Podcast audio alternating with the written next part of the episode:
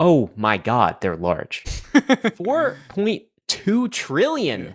trillion with a T, okay? And BlackRock is double that size. Oh my god, It's like between them, a lot of money. they money. got all the assets. all in the money. But what does this do for our bags? That's the big question here.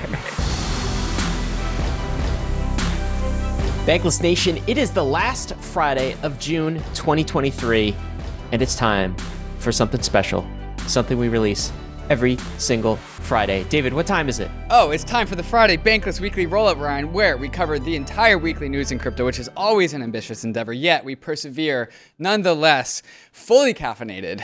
Uh, I had a coffee. I also had tea this morning, actually, as well. I had both. Well, good for you. And I got to enjoy some of your coffee in your apartment where you live in person for all the haters, for all the doubters out there. David, can you confirm for the people that Ryan Sean Adams is a physical, real human being? I, he, you do have matter. There are there are atoms. I'm still there's still like room for you being an AI, but yes, uh, Ryan and I were actually hanging out in person, doing some co-working uh, in the Bankless offices uh, this last week, which was uh, pretty Yeah. interesting. It fun. The Bankless Nation is going to see some uh, some side by side, same camera, same microphone podcast coming out on the YouTube. Oh man, very, very, very rare stuff. We should uh, put them as NFTs. They should be collectibles. Uh, but that's not all. We got some big topics of the week. Number one, Bitcoin hits a new all-time high. Wait, what? Did you write that? yeah. It uh-huh. didn't hit all-time high. What do we mean? Tec- Oh, we'll technically, into it. technically, it did. It technically Okay. Okay. You'll have to explain that one Uh-huh. to me. What else we got? Uh, staking also hits a new all-time high and formally passes supply on exchanges. We're going to get into the details around that. The Bitcoin ETF race turns up like two notches. It's getting real, really hot. Uh, ZK Sync drops the ZK stack, and there's a new airdrop targeting ETH stakers. So Oh. check out your eligibility. That's me, David. That's I'm you. ETH staking. Yeah, you getting your tokens? I hope so. I, I can't wait for you to tell me what they are. How to do that. um, we also have something really cool that we want to share. This is more more than friends and sponsors. All right. This is a group. This is a conference that David and I support. This is a, a Bankless plus Blockworks conference. It's called Permissionless. This is the only conference I go to Yeah. every single year. That that'll be this will be the next time you and I meet. I think, David. Um, tell us what is going on at Permissionless. What are the dates? Who's speaking? Why should Bankless listeners be excited about this? I've been heads down working with the uh, Blockworks team to to finalize this agenda, and man, it is it's really coming together. Uh, okay, so permissionless September 13th, 11th through 13th in Austin, Texas. While everyone is paper handing the absolute f out of the United States, permissionless is going to Texas. Uh, so, so we got Eric Voorhees, we got Representative. Is this even legal? yeah, are we allowed to host we are, a we are, conference we are allowed crypto people are allowed to assemble and so we are fulfilling our patriotic duty by assembling in texas we have tom emmer and hester Peirce on a panel together so that's going to be pretty Really? sick hasu is coming in kevin owocki meltem demirors jim bianco. It's going to be one half of a reunion of every single bankless podcast episode and one half of a reunion of every single blockworks podcast episode. Uh, I'm, I'm pretty pretty stoked for this. We have we're putting solana Cosmos and Ethereum people all on a panel together to talk about, you know, differences. coming together. Coming and- together. and, and also fighting. Uh, I mean, Hollow from Polygon, Ben Jones from Optimism, uh, Vance Spencer from Framework, uh, Torgal from Scroll. So all the layer twos. Everyone who is fighting as a family uh, will all be there at permissionless. Look at this lineup, dude. Anatoly, uh, Raj, uh, Santiago, Jesse Pollak, Donnie, uh, Michael Anderson, Tarun, Li Jin. Jim Bianco, I already said his name, but he's worth saying it twice. Man, there's, there's, it's, it's quite the lineup. It's quite the lineup. Uh, very exciting. So, what should folks do if they want to get a ticket, David? Oh, if you are a bankless citizen, you should definitely use your code to get 30% off. You can find that code in the Discord or in the Bankless perks page. There's also a hackathon this year. So, first time we're doing this hackathon this year for, uh, and there's also a dev track as well because we're really expanding the F out of permissionless this year. So, link in the show notes to get your ticket. Uh, if you subscribe to Bankless, you get 30% off, which is more than pays for your ticket. So, that's the, what the rational economic agent would do there. Hmm. Do we have any of those? I don't know if, I don't know We'll find out. any of those. We'll find out. no, I have faith in the Bankless Nation. Uh, David, let's get to markets though. What's Bitcoin doing? You told me this was all time high. I feel tricked. Yeah, it's not in dollars, but it is an all-time high. It is at an all-time high. Okay. Well, what price are we at this week? Bitcoin started the week at thirty thousand dollars, ending the week at thirty thousand five hundred dollars. You know, nice, nice and healthy. Three, three zero. You really got to appreciate that. 3 I'm- zero. Above 30K. I, I'm feeling great. Yeah, above thirty k is. I'm just feeling just fine. I'm All happy right. with that. Uh, of course, we are watching this on the Kraken charts play out. Mm-hmm. Kraken Pro, easy enough for me to use it. How about Ether this week? We up? We down? Uh, down a little bit. Ether started the week at 1885, ending the week at 1850, down a percent and a half. So Bitcoin up a percent, and Ether down a percent and a half. Hanging out in the 1800s, huh? Yeah, yeah, The Victorian age, yeah. Uh, Civil War era, 1850s, 1860s. You know, I don't know. I, I, don't know every I'm time every time Ether goes through the 1900s, I'm like, oh, my birthday. birthday year. Um, all right, let's do Bitcoin ETH on the Uh, ratio. We don't have to do that one. We can skip. No, We're, No, it's we can't It's skip it. down. It's The point weeks where you want to skip it are the weeks that are, they're more. Oh, that is interesting. a Oh, it's di- down? line that goes down and to the right. Yeah, it's definitely. Wait, I'm scrolling out. It's still down. yeah, it still goes down. When does it? All has all, it gone ever gone up? Yes, it has gone up. How about on the year? Let's scroll at least to there. Okay, I'm gonna On get the us. Uh, year, it's been, it's just been flat ever since even like the start of the last bull market. So it, it's between 0.06 and like 0.08. all right. But yeah, well, def- definitely on the lower side of the ratio. Bitcoin gaining some gaining some steam this week. Maybe Right. that's why you, you you told me it was uh, at an all time high, and we'll find out more about that. I think. Uh, but before we get there, total crypto market cap. That looking at on the week? Uh, we are coming in at 1.2 trillion dollars. So healthy. Healthy. Okay, the numbers in my head are Bitcoin over 30k, Mhm. feeling good. Mhm. ETH price over 2k, I'm feeling good. It's Mm-hmm. not there yet, but I'd feel good if that was the case. Crypto market cap over 1 trillion, I'm still feeling good. So overall, I mean, this bear market has been hard, I guess, but I don't know at 1 trillion dollar market cap, how how hard has it actually been? Yeah, that's that's the topic of discussion, I, I think, uh, and, Huh. and we'll get into this in further in, into the market section. First off, Bitcoin new all time high, seven million, seven point six million dollar Argentine pesos. So new Bitcoin all time high for the country of Argentina for the fiat currency of Argentina. Reminder: all fiat currencies go to zero. Some just go faster than others. Uh, so yeah, Do you feel rugged, bankless listener? David told us all time high. Now he's saying it's in Argentinian pesos. hey, That's it depends on your frame of reference, my man. Like not only is That's that a little bit of an all-time high, that has screamed past the all-time high. You know, It's- this is just a good reminder of Yeah. inflation and fiat currencies are bad. They're, and the U.S. do- the strength of the U.S. dollar is a privilege, and all other fiat currencies are weaker than the dollar, and we shit on the dollar all the time. Yeah, it is. And and the only reason the dollar looks somewhat good at like, you know, 5 to 10% inflation rate is cuz everything is like a lot of other assets are so much worse. A lot of other fiat currencies are so much worse. That's why the dollar uh, looks good uh, sometimes. Uh, this is interesting though. Argentine Congress approves IMF debt deal that would discourage crypto usage. So this is what I worry about when fiat based countries, which is which is all of them, start to feel under threat from crypto. What do they do when they start to bleed relative to other fiats, of course, but relative to crypto assets? What do they do? We haven't yet seen this kind of reaction in the U.S. because I don't think we've bled hard enough. But um, this is interesting, discouraging crypto use in Argent, uh, Argentina. That seems like a big step. What do you think about this? The, the quote from the article that stands out to me To further safeguard financial stability, we are taking important steps to discourage the use of cryptocurrencies with a view to prevent money laundering, informality, and disintermediation. They're trying to they're trying to prevent Hmm. To help disintermediation. you. I would I would like to encourage disintermediation. That's what I'm here. They're trying to prevent informality. What does that even mean? I don't know. To me, you sound like a money launderer right now. You're talking, you're talking like a money launderer. You're I'm also a like terrorist. Someone's gonna clip that out of context. That's gonna be fantastic. Um, yeah, preventing money laundering. That that's the reason they'll give. It has nothing, of course, to do with the inflation of the peso in our country. Yeah. I I just I look at this and I'm I'm kind of like, yeah, coming to a fiat economy near you. Watch out for this kind of thing, right? It's going to us. Yeah. Okay. Um, this is interesting from Charlie. Bitcoin returns since 2010. This is on the yearly year start, year end. What are we looking at in this table? It's just a nice reminder of what Bitcoin does every single year, which is always the answer to that is always large. Either red or green. Uh, 2010, 9,900%. 2011, 1,400%. Uh, 2012, 186%. 2013, 5,500%.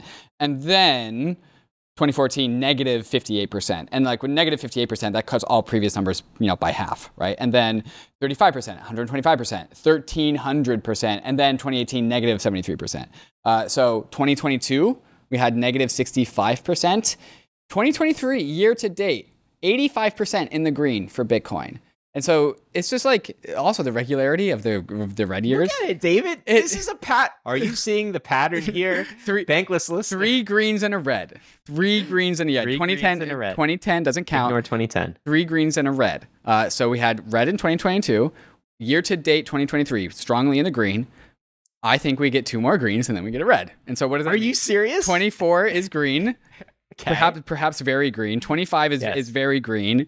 2026 is in the red. So Is this TA, sir? Are we traders now? I, I look forward to once again not selling in 2025 and then having this clipped out. And I said like, oh, I was going to say I should sell in 2025. I totally think this is the base case for how it plays out again. Yeah. You know, and what this says is since Bitcoin has been in existence, it's only been unprofitable. You bought it at the beginning of the year, three years. Out of like the 12, 13 plus years it's been in existence. Right. Just three years. It's been a bad, bad deal. Let me tell you, uh, the negative 60%, the 1300% trump those. Yeah, I'd say so. Yeah, over time. As appreciated. I made this uh, in Photoshop just before we started recording. Uh, the red part of this graph, which is this, this is the Bitcoin uh, chart, that is the only part of the chart that is in the red. That is only the part. That's that's a lot of green. Like So you're saying if you bought from t- about 2021 to halfway through 2022. mid 2022, Yeah. you're in the red. But if you bought any time before that, you're still in the money Mm-hmm. Right. on your Bitcoin Yeah. purchase. and also anytime between now and halfway through 2022. So this is what I'm calling Schrodinger's market. So like where are we in the bull market bear market cycle?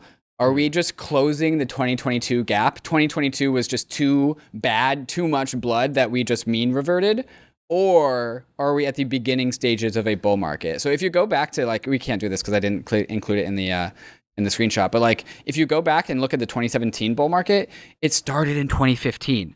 It started like the that was when the up only markets began. But in 2015, you felt like you were in a bear market because It it- starts the year after the red year. right. Yes. And so right now we're in Schrodinger's market. Are we just recovering from the bear or are we at the start of the bull? It's kind of the same thing, but you don't really know where you are and it feels the same.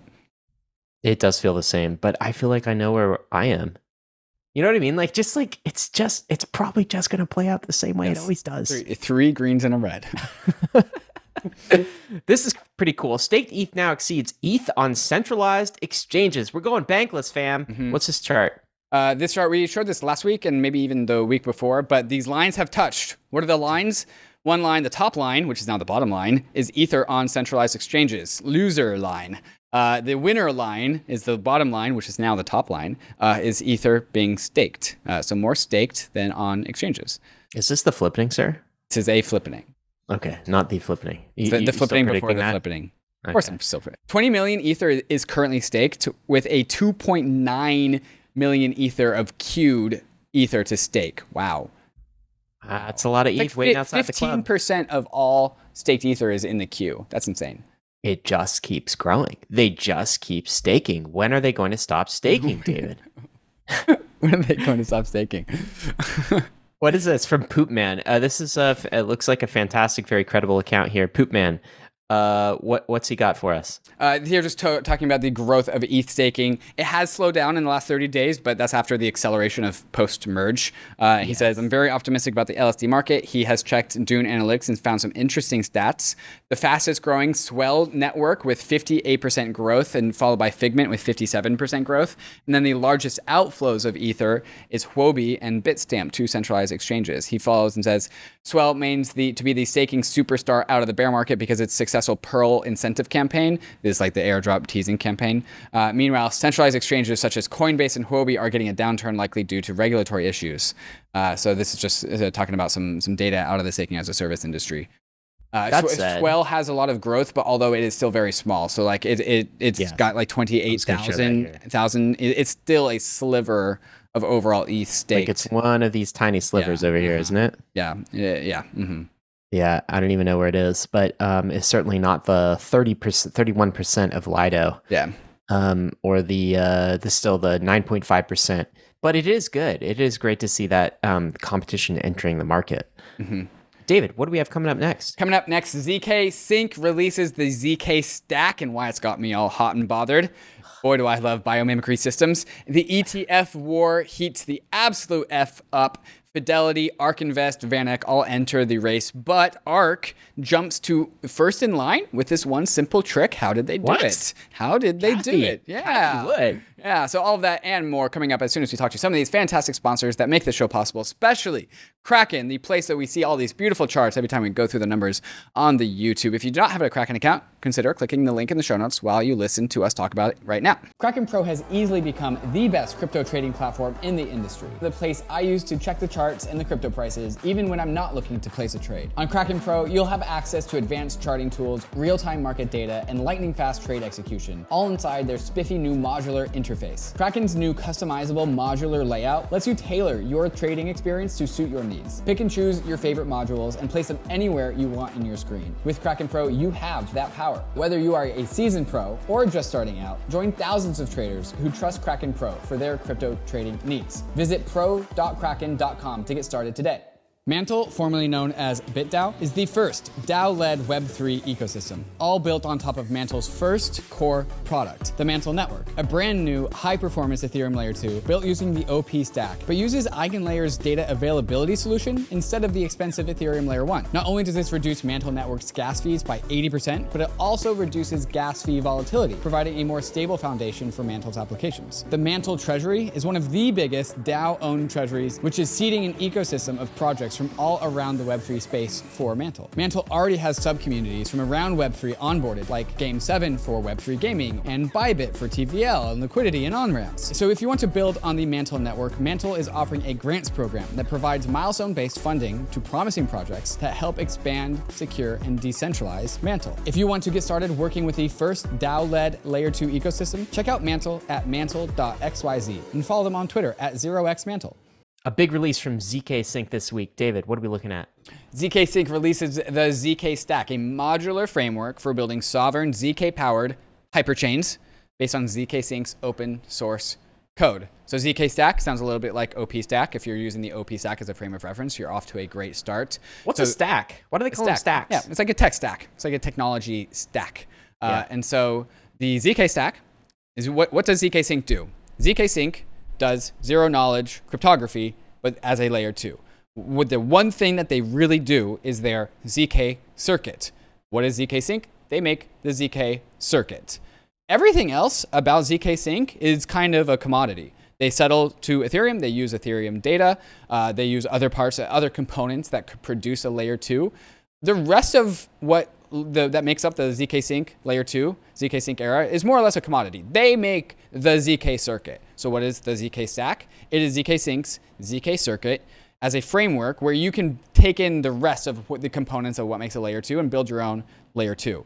Build uh, your own chain, fam. Build That's it. Build a about. ZK workshop is what it is. And so the ZK stack allows teams to build their custom hyper chain, which is ZK Sync's uh, fractal scaling branding, uh, a fully trustless, cheap, asynchronous connectivity to the rest of the hyperchain ecosystem. Now, this is the secret sauce that the ZK element has that the optimistic rollups uh, worlds do not have.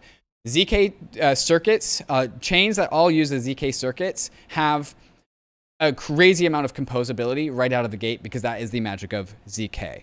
Uh, and so ZK chains, like ZK chain A, that uses the same circuit as ZK chain B, have a ton of composability, tailwinds, and benefits. Will it be like you have like will it be like you have the asset on the same chain? Will it be that easy to move from uh you know chain to chain? And also, if I can fit two questions in one here, oh boy. uh, is this a layer three?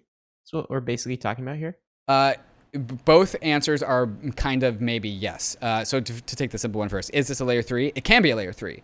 It is a open framework for deploying chains. You want to deploy layer two? You want to deploy a layer three? You want to deploy a layer N? you want to deploy a chain between chains. And fractal hyper scaling, think of it like just a root system of chains. Like it starts to layer three is a very like number three. Like it's not so canonical. It's, just more like, like, a tree branch. Tree branch, exactly. Like, yeah, root system. yeah. Branches mm-hmm. of trees. Yeah. Uh, what was what was the first question that you had? I only can do one uh, question at a time.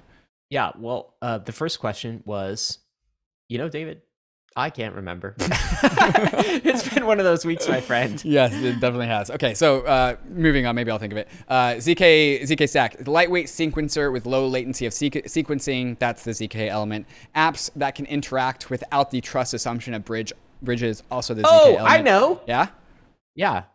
I was asking you if the experience will be like ah. um, I have my assets on right, the same right, right. chain what yes. the experience is like from going from like one mm-hmm. zk enabled chain on the zk stack to another right the answer is like kind of it depends the easy answer is yes the uh, harder answer is like yes and there takes a, a bunch of additional like supporting infrastructure and development and abstraction to get to that point. Um, but the answer is that we are moving there, and this is a very big step towards moving there. There's other things like we need Etherscan to allow for when you like rather than you don't you have Arbiscan and OptiScan and there's for every single like ecosystem there's its own version of EtherScan.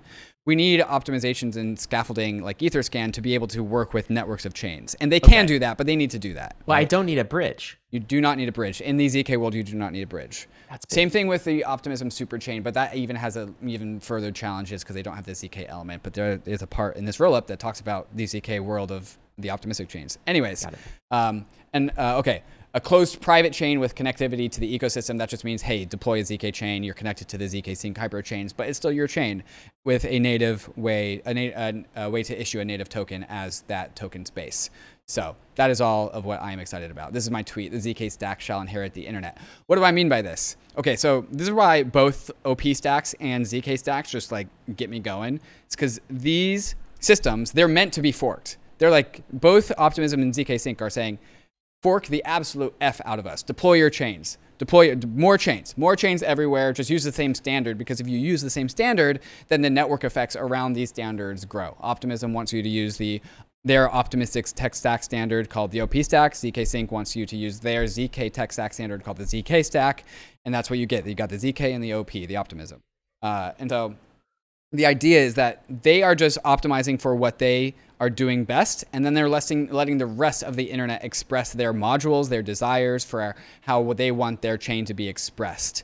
Uh, and so this allows these ZK chains or OP stack chains to find corners of the internet because they're so customizable that chain deployers can make them fit into whatever corner of the internet that they want to go. So the whole line of like the ZK stack shall inherit the internet is a is saying that like we're going to this is the scaffolding that's needed in order to propagate chains so that we can take the internet and put it on Ethereum.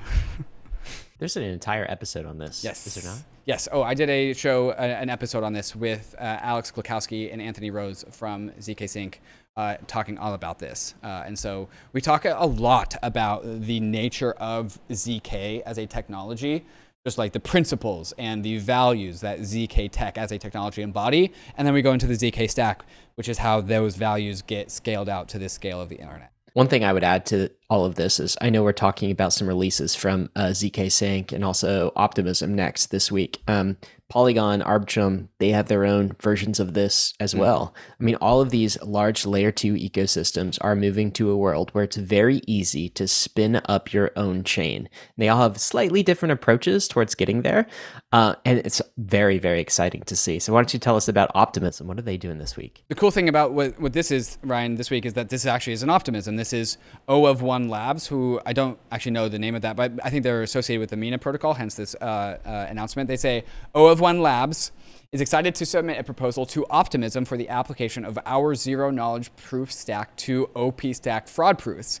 This application is built on the groundbreaking MIPS ZKVM we're building as part of the Mina protocol roadmap. Why is this cool? We've created Kimchi, our Plonkish proving system. This is cryptography words to help bring ZKPs to the Web3 and, and Web2 worlds. Uh, and so basically, the OP stack is like a bunch of uh, modules. Every chain is a module for the for the Optimism superchain, and OP Labs is submitting their version of fault proofs into the world of Optimism. And so th- this is like a path forward for the OP stack to gain a ZK module inside of the OP superchain world. Does that make sense? It does, I think. So, does this mean an OP chain could potentially be a ZK EVM Mhm. OP chain? So yes, an, an? OP chain can s- accept a ZK module, and then part of the this is the cool thing. Part of the superchain, all of the hyperchains that makes up the Optimism superchain, most are going to be uh, uh, optimistic rollups. Some can be ZK rollups, and it can all be part of the optimistic su- superchain. Technically, this is a very hard thing to parse apart, and the Optimism team knows this, and they all understand are taking on the challenges of like how do we make a composable superchain like head on. Ben Jones from Optimism has this thing that he's working on to help like define how does the superchain grow. Um, but man, does it feel like the layer two summer, the layer two ecosystem is just on fire right now. Yeah, it's it's uh, really cool. It looks like Optimism as well has, has renamed Optimism to OP Mainnet, which is sort of interesting. This uh, this mainnet area for all of these OP chains, uh, it's pretty cool.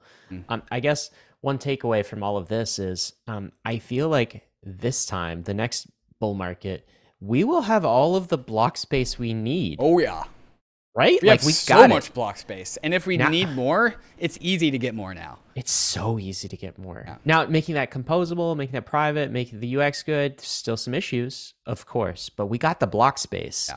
right? So low gas fee environments as, as going to be the case. Now, I feel like we need the apps. Yes. This Oh reminds my- me a little No bit- one's building apps. Everyone is building chains. No Right? one is It's building like apps. it's like feast or famine here. Last time during the the bull run, we had all the apps. We didn't We have enough block space. chains. Now we have all the block space and we don't have enough apps. But you know, someone a- will. Someone please build an app. consume some blo- block space. I mean, but okay, zoom out. This is kind of what happened with the internet, right? Yeah. Yeah. Um, basically, you had kind of the early internet, and we're like, we need more bandwidth, bandwidth, bandwidth. Mhm. Billions and hundreds of billions of dollars went into bandwidth investment, internet infrastructure investment. Then what happened? Dot com bust. All the money kind of evaporated, and we're like, now we have all of this bandwidth, but we don't have the apps for the internet, right? Guess what happened? The apps came Yep. because there was high bandwidth environment. We got things like YouTube, for instance, video streaming, yeah, like Netflix online. We got all of the high bandwidth apps after that. So I think the builders will cut will catch up. They're taking notice. Uh, the apps will come, David. Never fear. it is worth just taking a step back and just reflecting, man. Like we do not know what's coming next, but hey, at least we have the bandwidth to support some really, really crazy ideas next bull market. Uh, okay, uh, disclosure. Uh, disclosures. Both Ryan and I are advisors to both Optimism and ZK Sync. I'm a big fan of tech stacks. I'm a big fan of bi- biomimicry. There's a there's a video uh, if you want to learn more about just the nature of uh, tech stacks. The OP stack video on YouTube uh, from Bankless. Uh, just type in OP stack Bankless. Uh, it's, it's the only video on YouTube that talks about the OP stack. Uh, oh, really? Yeah. You got you got that market I'm- corner, yeah. David. Yeah, the four four thousand people have watched it. Hey, but you can front run the opportunity. Uh, yeah, so advisors to both Optimism and ZK Sync. We also talked about Swell earlier. We also are angel investors into Swell as well. Okay, We like uh, the staking. We like the layer we, twos. we like you know- staking. We like layer twos. We like Ethereum. All right, David. I, I'm I'm feeling bold. It's the bear Mhm. market. What do I got to lose, huh? Um, down bad already. Make a prediction. I think this is the year of the Bitcoin ETF. Hmm. Spot Bitcoin ETF. Approval. 2023. Approval. Yeah. Okay. I have I have this is just me going out on a limb here, okay? Okay. I have no knowledge of this, but just putting some things together. I feel like politically Gensler has to approve a Bitcoin ETF. This is his kind of backpedaling moment to prove he is a generous god and he is not the unreasonable tyrant that the finance and crypto industry paints him as. So he'll give us this, this gift, the gift of Gensler, and he'll approve an ETF. Also, some of his buddies have been submitting lately. I know you guys mentioned uh. BlackRock, right? And now, now here we have Fidelity Mhm. preparing to submit a Bitcoin ETF. Fidelity knows what's up, and they are doing the BlackRock play as well. What's the what's the news here? Fidelity is getting ready to submit their own spot Bitcoin ETF. So Fidelity, like I don't know how big it is, but it's large. Uh, joining the queue to get a It's Bitcoin. ETF. Yes, it's real big. Uh, this is also not Fidelity's first attempt. They in 2021 they filed. It was denied by the SEC. Uh, and so, like right after BlackRock, uh, Fidelity joins the queue. And then interestingly, ARK, which ARK Invest, Cathie Wood, they also have submitted a uh, Bitcoin ETF request. They haven't gotten theirs denied. Theirs is just sitting in purgatory limbo.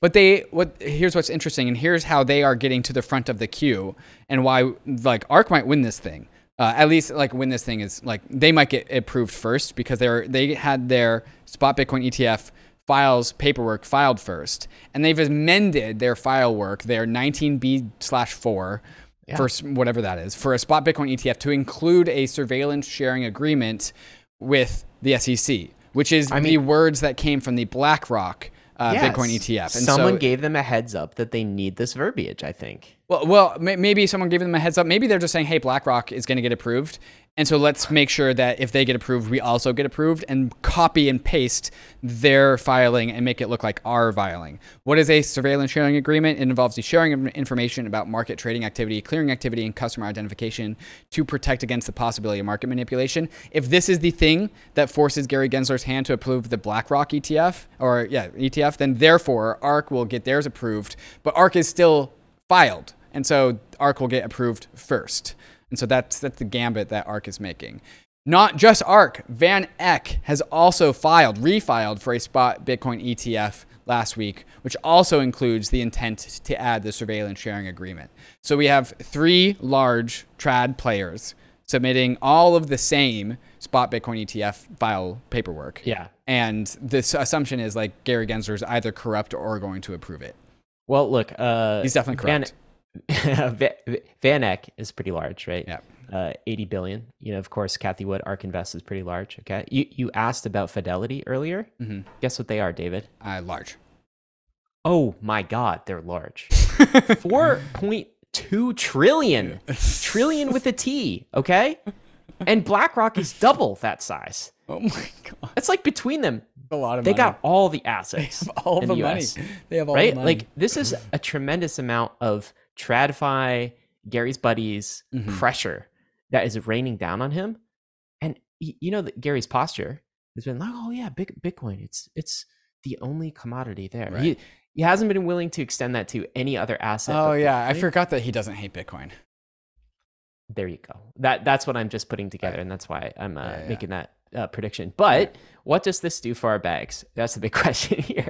what does this do for the price? Does does an ETF matter? Of course, like I don't get super excited about it because it's not bankless, and yet, Hmm. and yet, it is a way to onboard retail and increase the liquidity of Bitcoin, the asset. So there are some good things about this. What are we looking at from Meltem? And this is Meltem Demirors, who I think is probably one of the most perfect people to really analyze some of this stuff. So, uh, she the, the conversation is Bitcoin ETFs all over the place. These are pipes. We need money to actually flow through these pipes. We can build the pipes, but we need money to flow through them in order to material materially impact the price of Bitcoin. So Mel- Meltem just you know puts on her analyst hat and asks, "Where is that money going to come from?" Uh, and so she goes, so financial institutions are building products and services to access Bitcoin, but where, where will the inflows come from? In my op- opinion, the biggest untapped market for Bitcoin is tax advantage retirement accounts. The United States retirement market is $35 trillion and has doubled in the last decade. Uh, and so we have two circles here. Uh, we have the total U.S. Retire- retirement AUM, $35 trillion, and then we have the amount that's allocated to crypto, which is between $500 million and $1 billion. To say that these are two circles doesn't do us justice. The other is a speck. a one, speck. one is a, a- taking up half the page, and the other one is a period that is in the middle of the page. It looks like the sun versus the earth. Yeah, the- if you've ever seen uh, this yeah, illustration, right, uh-huh. real life size. Yeah. Uh, so a lot of room for growth here is Mm-hmm. what that means, and uh, that could be a positive inflow into Bitcoin. Maybe that's why David Bitcoin price has uh, been pumpy a little bit this week. It's it's pumpy because the traders are buying it because they think this is going to happen, but this is going to take a while. Yeah, At least that's my cope. Uh, Meltem, this is a thread, so we are just reading the first uh, uh, tweet of this thread. If you want to read uh, further analysis from Meltem, the, yeah, there's a link in the show notes to go access this tweet. But coming up next, we're going to talk about MicroStrategy magically discovering hundreds of million dollars, and then they turn it into Bitcoin, of course. Uh, there's some Azuki drama, which I don't know if you care about, Ryan. I don't really care about it Oh, I either. care deeply. I Okay, we're, well, we're talking about it. Binance claps back versus the SEC, and then airdrop season for Ethereum stakers. Man, these are some fun words. All of this and more, but first, a moment to talk about some of these fantastic sponsors that make the show possible, especially MetaMask's brand new spiffy portfolio feature. We all love MetaMask, and now it can tell you everything about all of the the things that you have in your MetaMask wallets. We're going to go hear from them right now. MetaMask has something new. Introducing MetaMask Portfolio. MetaMask Portfolio is the best way to view your crypto portfolio from a holistic level. See everything across all the chains all at once. In your portfolio, MetaMask will report the aggregate value of all the assets in your MetaMask wallets and even the other wallets you import too. But MetaMask Portfolio isn't just a passive portfolio viewer, it is a place to do all of the money verbs that make DeFi so powerful. You can buy, swap, bridge, and stake your crypto assets. So not only is MetaMask the easiest place to see your wallets in aggregate, but it's also a powerful battle station for all of your DeFi moves. So go check out your MetaMask portfolio because it's waiting for you to open it up. Check it out at portfolio.metamask.io. You know Uniswap, it's the world's largest decentralized exchange with over $1.4 trillion in trading volume. You know this because we talk about it endlessly on Bankless. It's Uniswap, but Uniswap is becoming so much more. Uniswap Labs just released the Uniswap mobile wallet for iOS, the newest, easiest way to trade tokens on the go. With a Uniswap wallet, you can easily create or import a new wallet, buy crypto on any available exchange with your debit card with extremely low fiat on ramp fees, and you can seamlessly swap on Mainnet, Polygon, Arbitrum, and Optimism. On the Uniswap mobile wallet, you can store and display your beautiful NFTs, and you can also explore Web3 with the in app search features, market leaderboards, and price charts, or use Wallet Connect to connect to any Web3 application. So you can now go directly to DeFi with the Uniswap mobile wallet. Safe, simple custody from the most trusted team in DeFi. Download the Uniswap wallet today on iOS. There's a link in the show notes. David, What's up? what's Zuzalu? Zuzalu is a Did I place say it of right?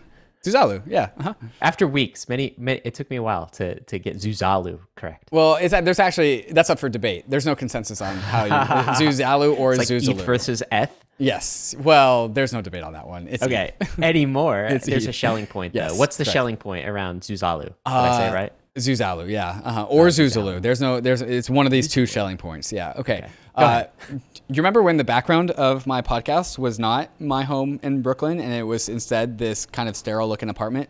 Boy, do I ever! Yeah. Internet connections, lots of fun. so I was in Montenegro for two months at this thing called Zuzalu, and if you scroll down, you'll start to get a little bit of a taste of this. it's a blog post on Bankless, right? Yes. So this this is a blog post on Bankless. If you want to know and learn about everything that I'm doing, I was doing at Zuzalu and what Zuzalu is, this blog post is for you. Uh, I like this line that I wrote. Uh, Vitalik from Ethereum, Emad from Stable Diffusion, and Grimes from Grimes all walk on a stage together. from Grimes. So Grimes, the artist, also Yes. has been previously associated with Elon. Yes. Yes, correct. And they all walk on a stage together. And no, this is not a punchline. This was Zuzalu. Uh, so this was the AI Crypto Week at Zuzalu, of there of which there were eight weeks. There was Longevity Week, there was Synthetic Biology Week, there was ZK Cryptography Week, there was Public Goods Week, Network States and Coordinations. And so this was this a social experiment of Zuzalu, like a two month long pop up temporary community where a bunch of frontier technologies came together. Uh, and so Sounds like a cult, David. yeah, they Was called it, they, cult? they called us a cult. They called us a cult. Like we didn't hate that. That it was. We thought it was funny. Um, I recorded 18 interviews while I was there. So not only am I telling you about it in this article about what Zuzalu was, but I'm showing you with like 10 plus hours of content uh, and just my experience. Is this you on a stage, man? Yes. I love this, This is posture. yeah. Uh huh. So energized, huh? When you're talking in person. well, so okay, this was me presenting Web3 to the Mo- Montenegrin government officials. And so I had a 10 minute talk. They say like 10 minutes, uh, and I, I was elected to do the Web3, why Web3 pitch. And right before my talk, I was like, okay, you no longer have 10 minutes, you have three minutes. And I'm like, nice. And so I just started yelling, dude. in squat stance. in squat stance yeah. Uh, and so there was some like murmuring about what the hell are all these like ethereum people and other industry people all doing at zuzalu or this place in montenegro. Uh, there was like this social contract of like hey we're going to all be heads down and focus on zuzalu and then we'll broadcast about it. Now we're broadcasting about it. And so all of my content all the talks are now out. You can read about zuzalu in this blog post. It's at bankless.com uh, and uh, yes. Look, guys, look. Mm-hmm. Uh, let me let me just um, tell you the gift that David has just given us. So, if you can't go all the way to Montenegro, or you weren't invited, or whatever, it was too it was too much. David is giving a sneak peek to I think some of the best people, best speakers, Mm-hmm. the best ideas, the best projects that came there. And there's like a series of videos. So in this post alone, David said you recorded 18. 18, This yeah. post alone, there's eight of them Okay, the first one's with Vitalik. No, there's all Vitalik- 18. They're combined into the eight episodes. so Ah, 18. So there's eight themes, 18 episodes consolidated into eight episodes. Each one of these is like almost two hours long. This is a gift. Yeah. This is a gift. Uh, so go click the link in the show notes if you want some extra bankless content. If Right. you want some frontier tech content, this is the place to get it. Um, I can't wait to dive into these. Is there one? I'm gonna I'm gonna start with the Vitalik one. But what's your what's your favorite after that? Oh god, there's a handful. So I have my favorites in each of them. Uh, Primavera de Filippi and her definition of coordinations, I thought was really good. Uh, Drew network states Endy, the, the father of modern biology and synthetic bio in, in synthetic biology, he's in that one. I was on, walking with Drew. Uh, he's like this older gentleman, Stanford professor, and he was like, "I've never really done a podcast, but I've always w- wanted to." This one guy, Lex, emailed me and I about doing a podcast, but he wanted me to fly out to Austin, so I didn't re- respond. And I'm like, "Bro, you didn't respond to Lex Fridman, man. That's hilarious." Anyways, I got him on uh, on an interview, uh, and so the, the, so the the idea here, and, and this is the Zuzalu pitch. What? How were these technologies selected? All of these technologies are going to fundamentally change the future. They're going to change society. Like longevity is going to happen. People are going to have the choice to live forever. Synthetic biology, we're going to be able to grow our materials organically. That's going to change the world. All of these are technological tidal waves that are going to impact your life, bankless listener.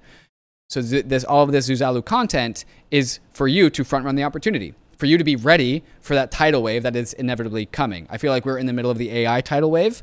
In the future, synthetic biology will hit us as a society. Like, I feel like one of these one of these big ones hits like every five years. Yes. right? Yeah, yeah, yeah. You know, Uh-huh. and so so get ready. so this little this is just run of that. about understanding the technological tectonic shifts that are all being built.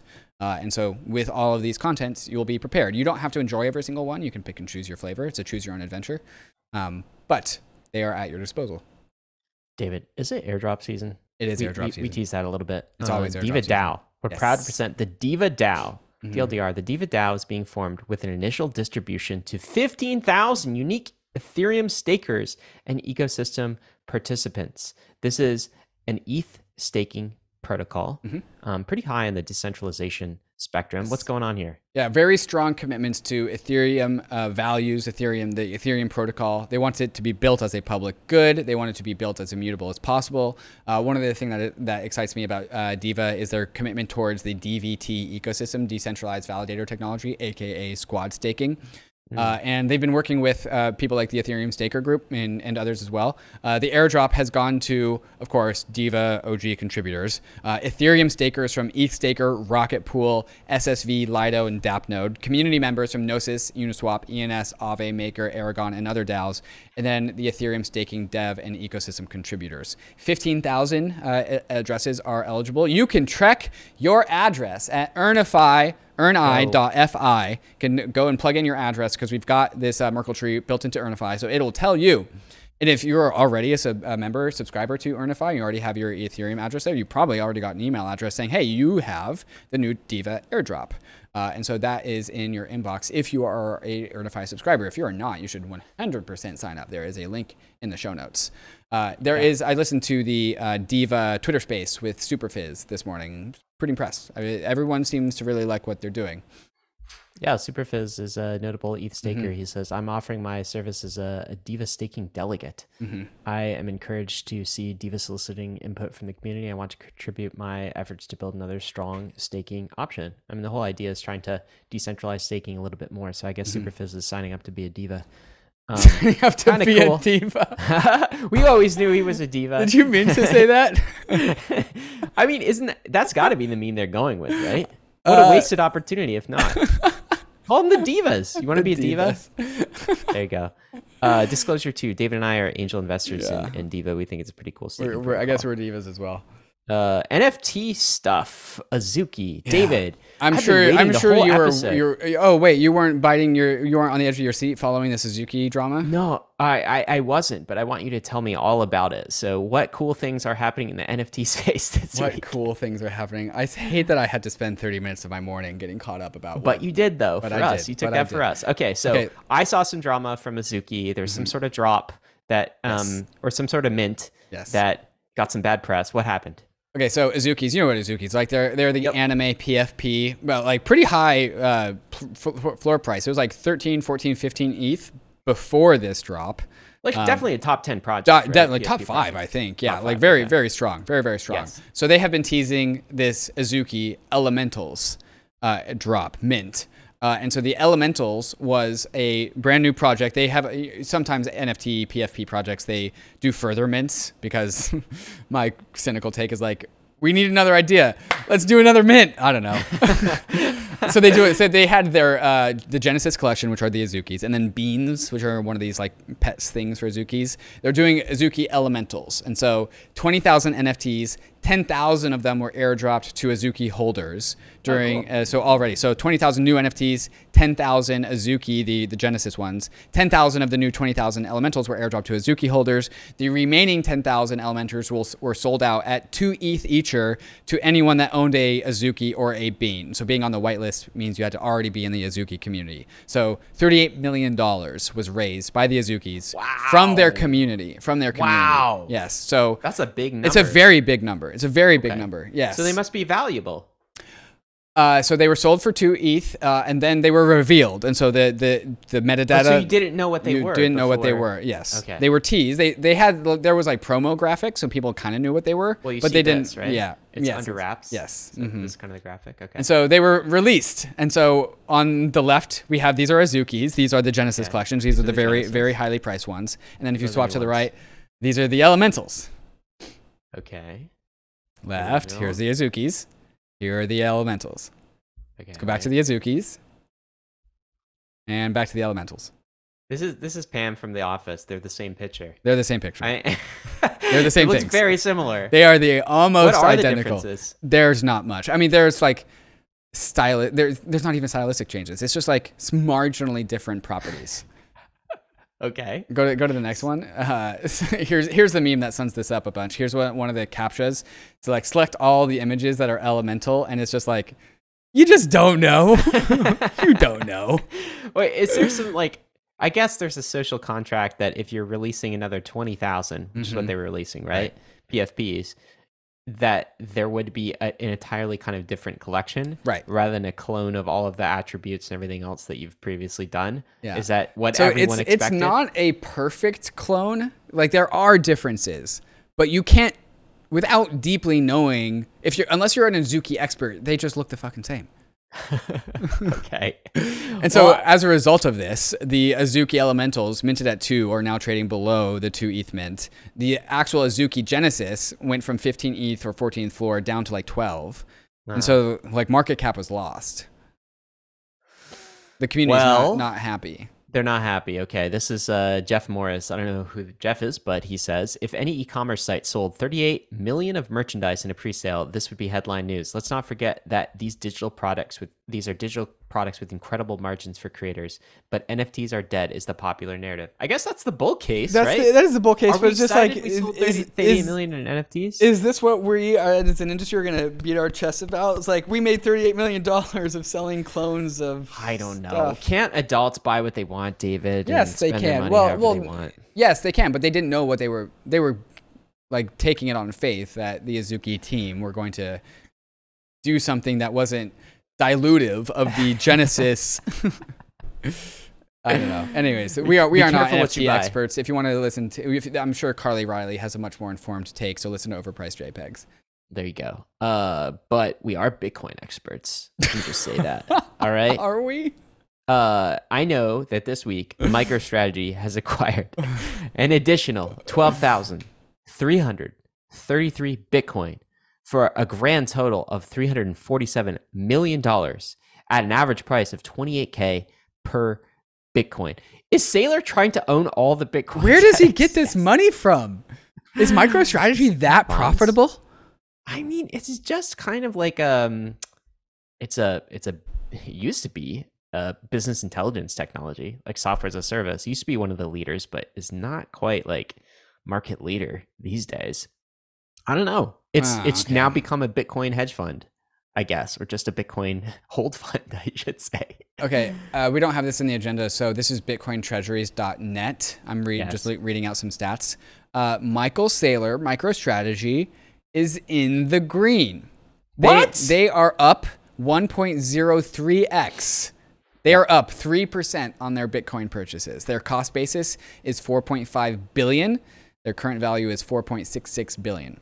Do you know what's funny is for everyone making fun of him? I've never been one of like I think it's fun. I think it's funny that he's just using a publicly traded company to dollar cost average in and buy this thing. I just think that's funny that he buys so consistently.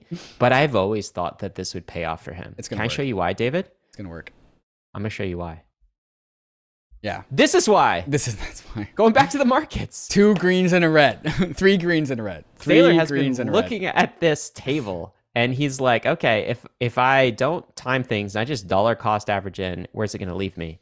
And uh, I think the answer is he's going to make money on it. I, I know you just said he if I don't time things, but man, did he time that poorly. he He start, he, kinda started in the last green before the red, which is not Yeah, where you want to start buying. No, but that's why you know uh, you have to buy more. Uh, That's the only solution to getting out of. If you have a high uh, cost basis, you just keep buying until you lower that. Um, anyway, that's uh, that that's that for Bitcoin. What do we got here, David? This is the MSTR price. Okay, so this is just to round out this conversation. MicroStrategy stock price. Yes. Uh, so before all of the Bitcoin exposure, before Michael Saylor engaged in Bitcoin shenanigans with MicroStrategy, MicroStrategy, the asset, the equity, was trading at $130. Today, it is at, drumroll, $330.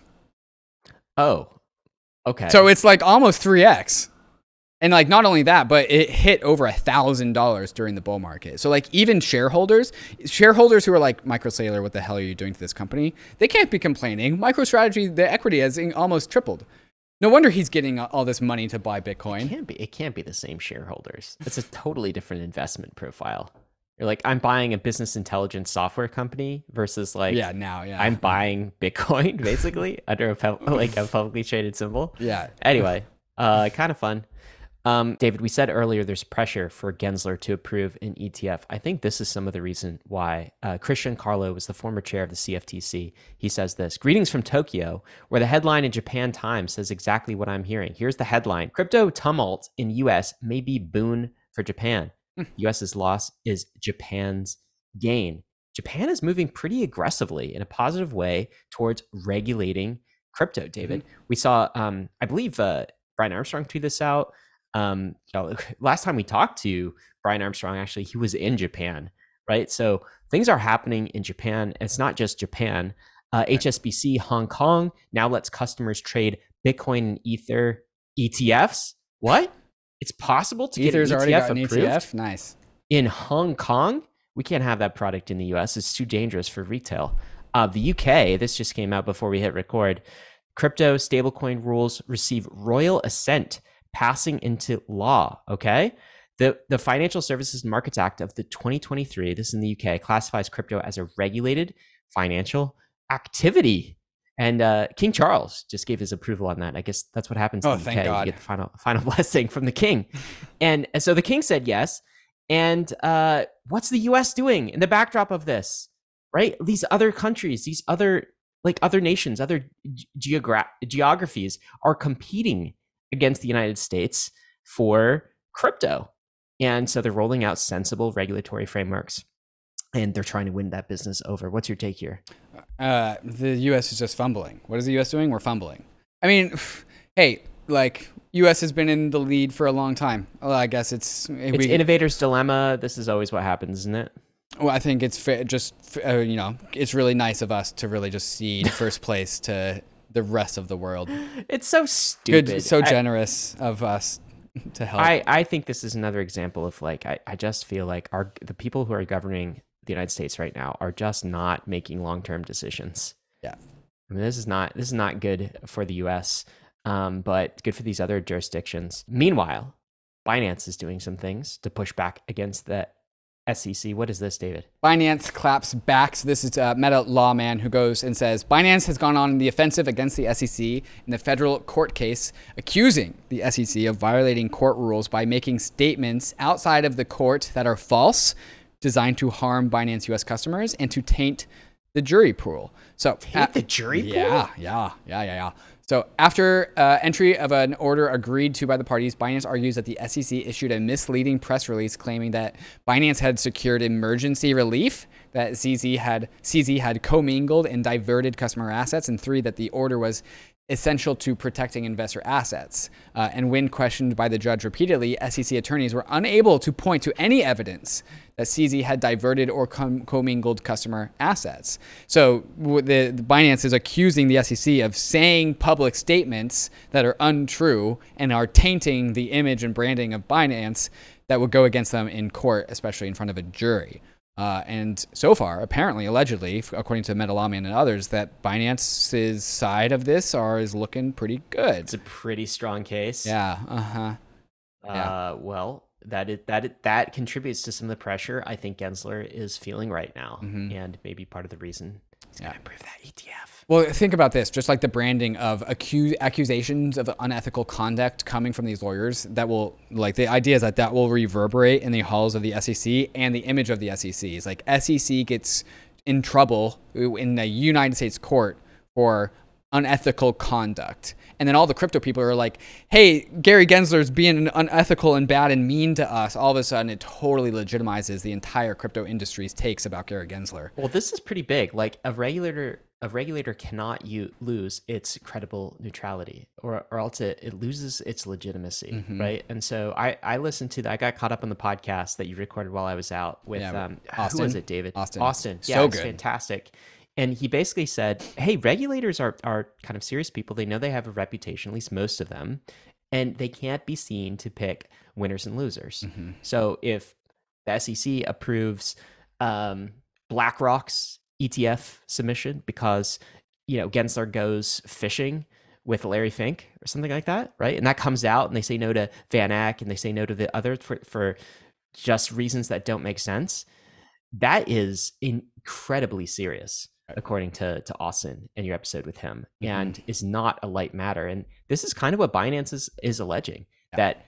Well, I guess uh, Gary is picking losers, and it's the entire crypto industry, uh, and targeting uh, targeting Binance is the allegation here. So we'll see what the we'll see what the judge says. We'll see what the, the jury says in this case. Up next, creditors are seeking BlockFi liquidation and accusing the CEO, Zac Prince, of fraud and extortion. Damn, those are some big words.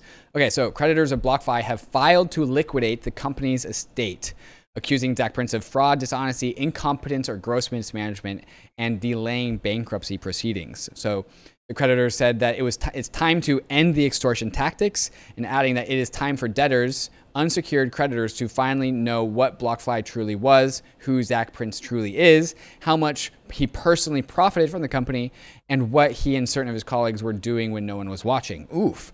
Uh, and then the context here is that with no revenue coming into the company and with the company having compounding losses, creditors argue that the case should proceed as a liquidation, criticizing BlockFi's administrative costs, including the salaries for over 100 individuals who, quote, have nothing to do, have nothing better to do but work on their golf game. Oof. Arguing that the debtors are intentionally burning an average of more than $16 million per month merely to ar- augment defensive positions for historical management. Basically saying, okay, the, the creditors who are owed Block, Block, uh, BlockFi's money and saying, hey, BlockFi is burning all this capital to just argue for their retroactive decisions, and it's not doing anything for the benefit of people who are owed money. So let's liquidate the damn thing. Is the TLDR? is that is dirty. And That's I rough. remember two year two years ago at this time, BlockFi was one of the uh, one of crypto's you know darlings. Mhm. Uh, wow. Um, I'm glad the- they're seeing their day in court. Uh, this I'm gonna kick someone while while it's down, so I'm sorry about that. But this is laser-eyed Bitcoiners' version of DeFi that they just like beated their drum. Like we don't need DeFi, we have BlockFi, and then like literally the worst example of what a centralized authority can do is what it was. Yeah. Um, would have been safer to keep it in smart contracts, I Yeah. would say. Um, David, we got some big things we're releasing on Bankless this week. What are we looking at here? We now have a team at Bankless whose job it is to go out and find as many cool perks for Bankless citizens as possible. So we have this leaderboard, this tally board of how much value can we can provide to Bankless citizens. We are now up to $1,297 of value for an, a Bankless citizen membership. So you get a 25% discount to Nansen for a month, one month of free usage of QuickNode, 12 months of free access to Zengo MPC wallet, 15% discount for crypto tax calculator, 30% off of permissionless tickets, and more and more and more. And there's only going to be more. This is our job. We're going to make that number, which is again currently hold us to this twelve hundred ninety seven dollars. The value Number go up. Number go up. I want ten thousand dollars, baby, one day, one day. Uh, so this is all the value that you get as a bankless citizen, uh, and then our people in the Discord saying, "Hey, we want this," and then we go send our our hunters out to go get some of that. Uh, Look, almost thirteen hundred dollars, and it's seventeen fifty a month, mhm. right? That's that's that's what we call ROI right there. Right. That's what the perks page is set up to do. David, there, there's more going on in the bankless community. Oh community. yes, we got more. Perks. What is this? Uh, Bonjour, Bankless. bonjour, bonjour. I do not know French, but I know bonjour. so Tuesday, July 18th, if you are a bankless citizen, we are having our ETHCC meetup. This is meetup number two. Number one was at ETH Denver. It was a raging success. We had free beers because it was Denver. and We love beer in Denver. Uh, in France, we love cocktails. So it is at a cozy little cocktail bar. Uh, so citizens only for a nice event with all of the Bankless HQ member team members who are going to be there Tuesday, July 18th. Uh, so if you are a Bankless citizen, let us know and we will get you invited. Okay, so funny story about this picture we're looking at. My wife actually texted me last night while I was on on the train from Mm-hmm. uh, from New York, uh, come back home, and she's like, "What is this picture of you? You look you look like Hitler." I was like, "What? this is That not is not what Hitler looks that like. is that's what I told her." Hitler So- doesn't have glasses. no, it doesn't have, and this the mustache is is not at all Right. um, That's not a Hitler-esque. Hitler stash at all. Yeah, um, deeply offended, but Yeah. you know. It is. This is a massive rug though, because you will not be there. All right, David, what's coming up next? Coming up next, we got some questions from the nation, followed up by the takes of the week, followed up with David and Ryan are bullish on, and of course the meme of the week. This one, the meme of the week, has me and Ryan in it, so we're going to talk about all of this and more. But first, a moment to talk about some of these fantastic sponsors that make the show possible. Arbitrum One is pioneering the world of secure Ethereum scalability and is continuing to accelerate the Web3 landscape. Hundreds of projects have already deployed on Arbitrum One, producing flourishing DeFi and NFT ecosystems. With the recent addition of Arbitrum Nova, gaming and social dApps like Reddit are also now calling Arbitrum home. Both Arbitrum One and Nova leverage the security and decentralization of Ethereum and provide a builder experience that's intuitive, familiar, and fully EVM compatible. On Arbitrum, both builders and users will experience faster transaction speeds with significantly lower gas fees. With Arbitrum's recent migration to Arbitrum Nitro, it's also now 10 times faster than before. Visit arbitrum.io where you can join the community, dive into the developer docs, bridge your assets, and start building your first dApp. With Arbitrum, experience Web3 development the way it was meant to be secure, fast, cheap, and friction free. If you haven't experienced the superpowers that a smart contract wallet gives you, check out Ambire. Ambire works with all the EVM chains that are out there, the layer twos like Arbitrum, Optimism, and Polygon, but also the non-Ethereum chains like Avalanche and Fantom. Because of the power of smart contract wallets, Ambire lets you pay for gas in stablecoins, meaning you'll never have to spend your precious ETH again. The web app has numerous fiat on-ramps to make it easy to dump your fiat for crypto, and if you like self-custody but you still want training wheels, you can recover a lost Ambire wallet using an email password, but without giving the Ambire team any control over your funds. Check it out at ambire.com for the web app experience. But also, the Ambire mobile wallet is coming soon for both iOS and Android. And if you want to be a beta tester, you could sign up at ambire.com/app. And since you stayed to the very end of this ad read, you should know that Ambire is airdropping its wallet token to early users for simply just using the wallet. So, if you want to get started with Ambire, all the links that you need are in the show notes. Question this week from Nick, aka Sheeproy Jenkins. What happens to ETH and ETH L2 price if we head towards a future where anyone can make a blockchain quickly and cheaply for themselves or their companies? Interesting hmm. question. Hmm. So we have all of this excess block space. We are Right. just talking about that earlier in the episode. What happens to ETH price? What happens to L2 price when we have all of this additional block space? It becomes incredibly cheap. What do you think, David? Do, do you think in the phrasing of this question that it's actually the uh, implication is that what how why are these things ether and ether layer 2 tokens why are these things valuable at all when anyone can make a blockchain quickly and cheaply is that the Yes. tone of the question I As think in, like, part. What, what what happens when these things are such a commodity that it's just free and cheap and easy to build a blockchain that's kind of the, t- the nature of the question is that I think that- I think that yes, and I think that the wider context of this type of a question is, hey, we're going through a, a massive paradigm shift of the the transaction volume and the traffic is going to be on layer twos moving forward. We're going to have a lot of layer twos, and it's going to be abundant. So what what happens to the price of ETH or even the price of Right. layer two tokens when no one is actually transacting on mm. Ether? That like they're transacting other places. So I do think that's part of the context. Yeah. Okay, so I understand the intuition of just like, hey, we're gonna get ten thousand chains. Gas is gonna be free. Uh, there's going to be so much block space that we're not going to be able to fill it all. What happens to Ether and, and layer two prices when fees like basically drop to zero? Layer one fees won't drop to zero. There will always be a basal level of demand to transact on the Ethereum layer one. In fact, I kind of think that like layer one fees are not going not going down. Like the lowest that we see them is like 20 Gwei on average. Like 20 to 50 Gwei, I think is like the lowest it's going to be. Like there, in, induced demand will manifest on the layer twos but man, like at some point in time, like we can talk about the economics of chains all we want and how about does that capture value? How much value does that capture? Uh, if it captures too much value, won't we just spin up new chains? At some point, it's just mimetic. If there's 10,000 OP stack chains or 10,000 ZK stack chains, those tokens are going to be valuable. Like just by nature of just the standard being adopted like the we can we always try and like here's a formula for understanding like ether like, sure.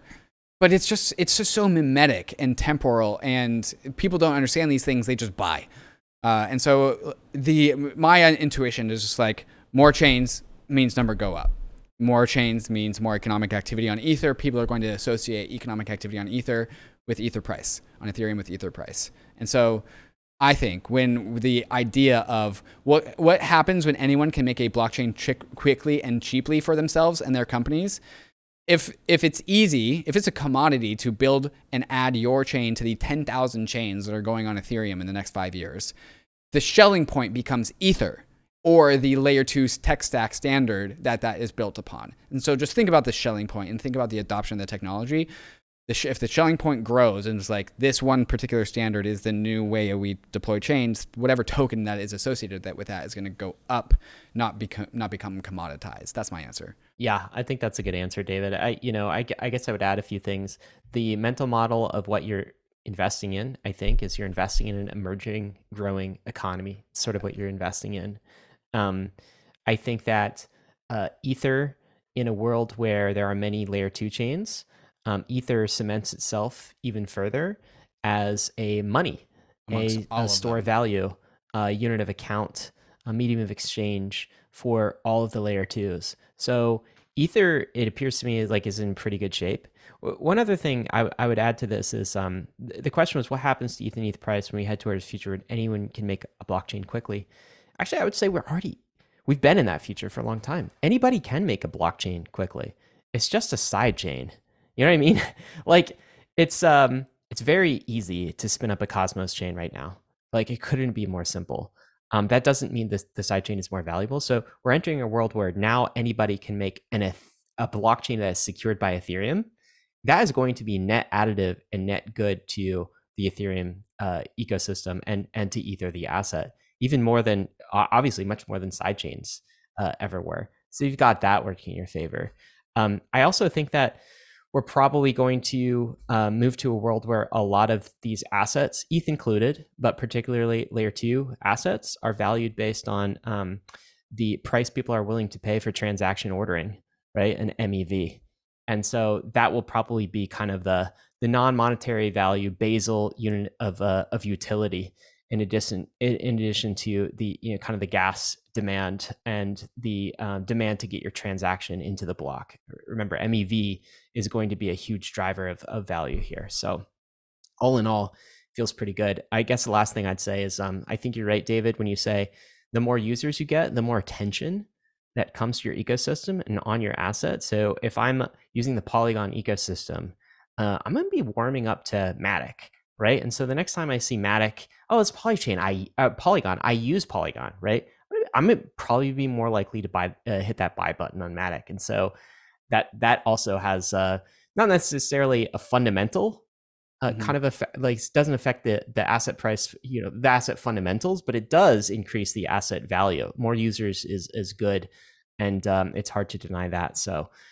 I guess the answer is uh, number goes up. Still. Number number goes up. so there you go, Nick. Uh, D- David, we got some takes of the week. First one from Tyler. What's this look like? Oh man, this one resonated with me. Tyler Reynolds says, "Truth does not mind being questioned. A lie does not like being challenged." Boy, I wish I do. I wish I had read this tweet in like. 20- Why? Truth does not mind being questioned. Remember when we had the Terra Luna? Is, is Terra Luna a ticking time bomb? Uh, thumbnail and episode title, and then every single Terra lunatic came in and was like, "You guys are just a bunch of dummies, Maxie's free." In our in the YouTube comments, I like that do one? remember this, Yeah, yes. And it's like, man, I, I wish I had this as like a mental model to like lean back on. It's like, hey, if I'm just like perhaps voicing a critique and I'm getting a torrent of toxicity my way, it's because It's truth a very bad sign. it's a very bad sign. It's coming from a place of insecurity. Uh, and so I think this is something just, just like, hey, if you are giving out legitimate takes and you're getting toxicity in return, hmm, maybe you should look at why those reasons are toxic in the first place. uh, David, I've got a take for you. Yeah, you do. Um, I think I'm ready to capitulate. Yeah, you All right. So, um, you ETH are. price, ETH price, about this time last year Uh-huh. was just like dipping into three digit territory. I think it dipped like twice, right? One Mhm. for like a period of days or something, and then, then there was another br- brief leg down around this time. Mhm. Ever since then, I have been thinking we would get back to triple digit ETH. Yeah. And there's a period of time where it was like, you know, trading uh, 1100s, 1200s. And I was like, okay, well, you know what? It's going to kick in. The apathy market's going to kick in, right? And people are going to be like, uh, why do like I'm I'm getting restless. I'm going to sell my my ether, and we'll see a dip down to tri- triple digit ETH. And then you know what we saw? So we saw FTX Mhm. absolutely explode, and ETH did not dip down Didn't even break during that event Yeah. into triple digit ETH territory. And I, I remember telling you, David, it's like you're, you're like, uh, you know, like you buying big here. I was like, yeah, I'm, I'm still waiting for triple digit ETH. All right, I'm ready to capitulate on that.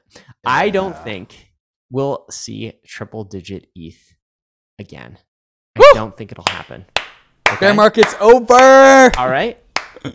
Maybe I'm just tempting the crypto gods because if it does hit triple digits, I'm backing that truck up. But um, FTX couldn't do it. The bank crisis that we saw in the first quarter of this year couldn't do it. Well, not only could it not do it, I mean, it was bullish. apathy market Yeah. can't do it. So at this point, I feel ready to capitulate. And uh, you might have won that one, David. Is that is that you? This Yeah. is David Hoffman replying to my tweet. Man, that's a lot of words to, just to say David was right. I'm so mean to you. Nice. oh, Uh, that's great. Now you're nice to me this week. It was, my flight was canceled and I had a place to co-work. Yeah, that's true. That was fun. Uh, what do we got here? Uh, okay. Uh, so this. Oh, that. Speaking of which, Speaking of which, yeah. That's you and okay, I. so I took this. We took this screenshot because we were about to record a podcast with Raoul Paul, and so I was like, "This is hilarious. Let me take a, uh screen capture of this, and I'll post it." And like, even people in our company was like, "That's a doctored photograph." Ryan's Ryan's faking that photo. He's not actually in David's apartment. and then this is Michael Wong's meme. Who's the, this is just a deep nostalgic so millennial man. meme of Jimmy Neutron and uh, Timmy Turner from uh, Nicolo Cartoon Network. Oh, I'm failing as a millennial. Anyways, it's the crossover episode you. where where Timmy Turner and and uh, Jimmy Neutron are, are illustrated like each other. God, I'm butchering this. Anyways, I thought it was funny. yeah, it was great to appear in the flesh. We got three episodes. never, recorded. never would I thought thought possible. Yeah, in person, in person. So we did You, that. you uh, Um, one thing I learned is actually you don't drink as much coffee as I thought that you did. Oh, did I disappoint you? Yeah, I do when I like. So I make like at least a pot at home, Yeah, and I that's make a- a second pot in the afternoon. I'm I'm guzzling all morning, Right. but um, I didn't want it like because I had coffee in the Uh-huh. mornings. I was bringing to your place. hmm I could get that. I didn't want like to make you do coffee all day. You make it by the cup, don't you? yeah. I have a little espresso machine. I'm not gonna. I'm Let not me tell you, pe- like, people who have espresso machines, fetch my coffee all day. people who have espresso machines love making espresso. I will tell you this. There's a little Would process. you have liked to make me more coffee? Uh, yeah, like yeah, it's like because because like you want like oh this one's kind of acidic. It's like oh I need I need that feedback so I can improve my coffee coffee making style. I'm not gonna It- come over to your It is place a and it is a privilege to be made coffee by David Hoffman. Let me tell you. Well, that's true. I enjoy that privilege. It's fantastic coffee. I'm back to my old like you know just drip pot coffee. And uh, You what, and pour pour stuff. over in a paper filter inside of a Chemex. No, dude, I don't even do that. I'm just like turn Drip? push the button. Drip coffee. I I grind my beans. At least I do that. But then I just push the button. Yeah, Okay. it's drip. That's how primitive I am. So it's pretty primitive, bro. Yeah. Uh, so uh, in when I'm go out to the mountains, this is my last weekly roll up for two weeks, by the way. So you and Anthony are coming up. Okay, Yeah. is this is this okay? Is this what you're bullish on? By the way, when we get to that, Are you, like, No, because you're oh. climbing three mountains. Three three mountains, two mountains over the next uh, ten days. But the point why this is connects to coffee is I'm I'm bringing freshly ground coffee in my Aeropress. You know, if, uh, if Bankless Nation, if you don't know what an Aeropress is, A E R Aeropress press, yeah. And so like Yeah. I'm gonna have my lovely coffee out at like twelve thousand feet up. Yeah. Uh-huh. So It makes great coffee. It does. Like It in really fact, I think it's some of the best coffee I've had. Uh, yours notwithstanding, my friend. Mm-hmm. I, actually, can I just pull up this tweet because I saw this? This Uh-huh. came up in my feed yesterday. Seven days until Baker's. Twelve days until uh, Rainier. Is did I say that right? Rainier. no, Rainier. you did not. Rainier, yeah. Rainier. Uh, 32 days until Matterhorn. These are the mountains you're climbing. yeah. Uh huh. What's Yeah, this one? That one's Rainier. That okay. That one's special because I grew up in Seattle, and so I would you can see that one from Seattle, and so I would look at that mountain like almost every single day of my life, and now I get to go climb it. And you're doing that. You're starting that next week, right? Yes. Uh, tomorrow I leave for Seattle. Going to go hang out with my nephew and family for five days. Hang out with them for the fourth, and then Wednesday at 6:30 a.m. There's a gear check. Make sure I, I brought all the right gear so I don't die, and then we go to Baker. Wow, David. Yeah, I'm pretty. Well, on I'm behalf of I'm actually, I like, I I go to bed like lately, lately, and I'm like, I'm kind of stressed. I'm sitting in mean, bed. like, I'm like, oh man, that's the a lot. first one looks daunting to me, and then they just get harder. Yeah, this. bro. It's so Look at that. What is that? Are you That's saying the like, Matterhorn. That's not a very Summit- good picture of the mountain Matterhorn, but yes, the the okay. So Baker and Rainier is nice because if you like, if you fall, you just get back up. Like you just fall in snow. On the Matterhorn, you no, you can't fall. Okay, on behalf of the entire Bankless Nation, just come back. Okay, come back. like just Uh-huh. yeah, I, I make sure pay money to make sh- to guides to make I, sure I come back. It's it's somebody's job to make sure I come back, and it's not me. Wow, that that is somewhat comforting. You're doing some training going into this too. Oh, right? I've dude, I spent six and a half hours on the treadmill, uh, stair stepper last weekend. That was, that was my weekend. all right, all right. Well, be safe. I Be will. safe. What are you bullish on? I'm bullish on Frontier Technologies. Uh, and so th- th- throwing it throwing it back to Zuzalu content. If you don't watch any, if you only watch one bit of Zuzalu content, make it the intro and perhaps also the full interview of uh, Vitalik. guy right so here? like, yeah, I spend, I, but I write like a there's like a video essay of me giving you the account of Zuzalu, the significance of it, what it is, and what my biggest takeaways. So if you want to just like get the quickest TLDR, watch the Vitalik interview or just the 10 minutes of like my video essay at the very beginning. And that will give you everything that you need to know. I was I was listening to it because I hadn't uh, listened to it in a while, and I was like, okay, yes, this came out the way that I wanted it to. Uh, and so I'm I'm just bullish on frontier technologies. What are frontier technologies? Like AI, longevity, decentralized science, synthetic biology, um, you know, public goods, zk cryptography. And the the line that I give is like Ethereum is the eldest, most mature sibling of a bunch of frontier technologies. It grew up sooner than the rest of them. AI is now coming of age. These other frontier technologies are still trying to figure out how to stand up. So Ethereum is like the eldest sibling that's like alone in this room fighting with its parents, like the regulators, the, the nation states. And it doesn't have any like other frontier technologies to support it because it's alone. But all of those frontier technologies, like AI, uh, longevity, synthetic biology, network states, they're not. They're also going to need support from their siblings because the incumbents aren't going to accept them and legitimize them. So Well, I was reflecting on this too. It's like some of the, the challenges that we've seen in crypto. I mean, you look at AI right now. Mm-hmm. Same thing. regulators. Yep. What are you? What are regulators going to do? What is the right regulatory posture? And then there's also some critiques of you know the the AI companies right now, the big ones engaging in regulatory capture. Right, it's a problem crypto has as well. How do we make sure the big centralized service providers or banks don't completely own this thing? Regulatory capture. It's like a similar set of concerns. And um, yeah, crypto has been on the forefront of that. So AI, is, I guess, is going to face them as well. Mm, yeah. So that's what I'm bullish on. Frontier technologies. Ryan, what are you bullish on? Uh, roll ups, man. There's been like a roll up explosion. Um, I feel like in terms of infrastructure, we getting cheap block space here. So we had the announcement of zk Sync's uh, zk Stack, of course, and it just seems like every roll up has a has a strategy here. So zk Stack, OP Stack, Polygon, Arbitrum.